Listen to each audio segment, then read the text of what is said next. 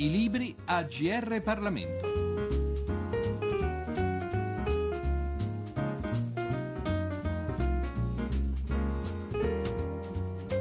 Da Giorgio Cirillo benvenuti all'ascolto della nostra rubrica Libri a tutti coloro che sono sintonizzati sulle frequenze del GR Parlamento. È nostra abitudine presentare in questa rubrica saggi, studi, libri che hanno a che fare con la nostra politica, con tutti gli aspetti delle nostre vicende parlamentari, partitocratiche e via dicendo che caratterizzano l'attualità, ma parliamo spesso anche di argomenti storiografici, sociologici e via dicendo. Quella che presentiamo in questo numero è invece un'agenda, un'agenda del 2014 ovviamente, e per essere più precisi si tratta del Agenda Cultura 2014, pubblicata da Fergen e curata da Federico Giannaccheri, che si è comunque avvalso della collaborazione di altri ricercatori e di altri esperti in varie materie poiché l'agenda è particolarmente ricca di informazioni e di dati che spaziano in un orizzonte di 360 gradi. A questo proposito lasciamo però la parola al curatore. Questa agenda nasce dalla constatazione che in giro non c'era nessuna pubblicazione che unisse le, tutte le date delle principali mostre, tutti gli eventi culturali anche politici dell'anno. Per cui, diciamo un po' come una sfida, abbiamo cominciato a raccogliere questo materiale e a realizzare questa agenda cultura. Infatti abbiamo dato questo nome proprio per realizzare anche un progetto con un portale, una cosa un po' più completa, che poi continuerà diciamo anche durante l'anno, non si, non si limiterà alla sola edizione cartacea dell'agenda. Siamo stati in tre,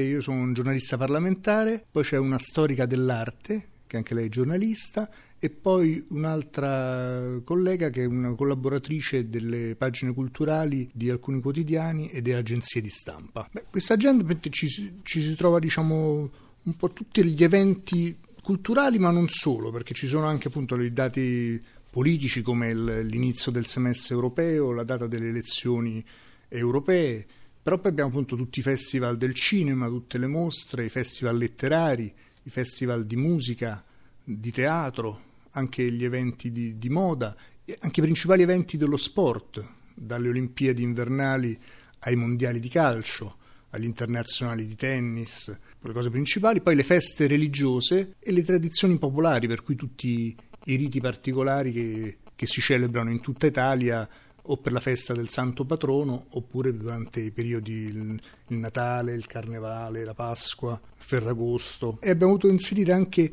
i siti italiani patrimonio dell'UNESCO perché questa è una cosa un po' particolare che a volte uno dice sì, ci sono siti italiani ma quanti sono, quali sono? E allora così per sfamare diciamo, questa curiosità per soddisfare abbiamo deciso di inserire queste cose. Entriamo ora un po' più approfonditamente nella struttura dell'agenda perché c'è qualcosa che la caratterizza e la distingue dalle altre pubblicazioni del genere. Una delle particolarità che mi preme sottolineare sono gli anniversari. Gli anniversari che ovviamente parlano di tante materie perché dalla storia alla politica, al giornalismo, alla chiesa, al cinema, all'arte, costume, lo sport e varie. A partire diciamo dai 2000 anni della morte di Augusto fino arriviamo diciamo, a quello più corto, è l'anniversario dell'elezione di Papa Francesco. Però ovviamente diciamo, puntiamo su, per esempio, ci sono gli anniversari per la politica, il prossimo anno ci sono i 60 anni dalla morte di De Gasperi, i 50 dalla morte di Togliatti, al centenario della nascita di Almirante. Ecco, questo qui giusto per far capire come l'agenda ovviamente interessa diciamo, tutta la società, tutta la politica a 360 gradi. Stiamo dunque parlando di un'agenda dal punto di vista grafico, ogni pagina, come si conviene ad una normale agenda, corrisponde ad un giorno dell'anno, così come ogni pagina lascia spazio al possessore dell'agenda stessa di inserire i suoi appunti, i suoi appuntamenti e via dicendo. Questa agenda nasce dalla constatazione che in giro non c'era nessuna pubblicazione che unisse le, tutte le date delle principali mostre, tutti gli eventi culturali anche politici dell'anno. Per cui, diciamo un po' come una sfida, abbiamo cominciato a raccogliere questo materiale e a realizzare questa agenda cultura. Infatti abbiamo dato questo nome proprio per realizzare anche un progetto con un portale, una cosa un po' più completa, che poi continuerà diciamo anche durante l'anno, non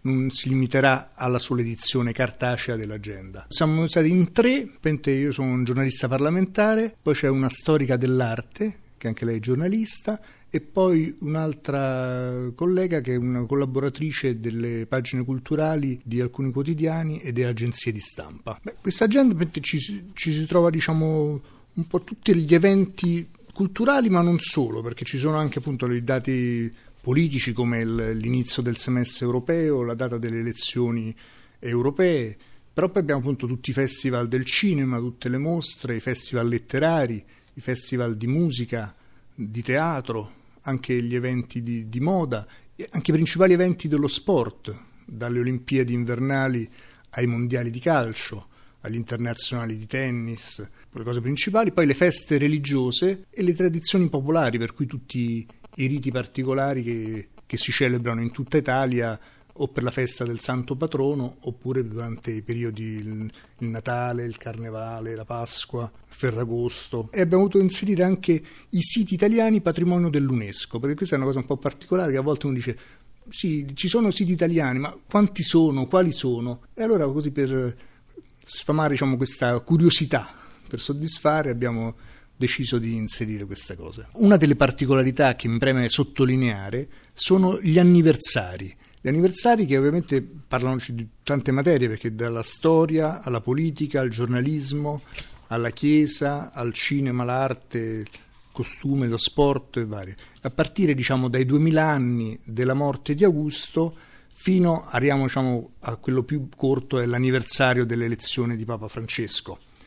Però ovviamente diciamo, puntiamo su, per esempio, ci sono gli anniversari per la politica, il prossimo anno ci sono i 60 anni dalla morte di De Gasperi, i 50 dalla morte di Togliatti, al centenario della nascita di Almirante. Ecco, questo qui giusto per far capire come l'agenda ovviamente interessa diciamo, tutta la società, tutta la politica a 360 gradi. Stiamo dunque parlando di un'agenda dal punto di vista grafico, ogni pagina, come si conviene ad una normale agenda, corrisponde ad un giorno dell'anno, così come ogni pagina lascia spazio al possessore dell'agenda stessa di inserire i suoi appunti, i suoi appuntamenti e via dicendo. Sì, è un'agenda settimanale del 2014, per cui ha tutta la settimana e poi ci sono, la differenza è che ci sono alcuni eventi culturali che sono già segnati, poi se no c'è tutto lo spazio per le ore, per, come le normali agende. C'è un'altra cosa che caratterizza questa agenda, la destinazione dei proventi delle vendite. La finalità di questa agenda cultura è anche una finalità sociale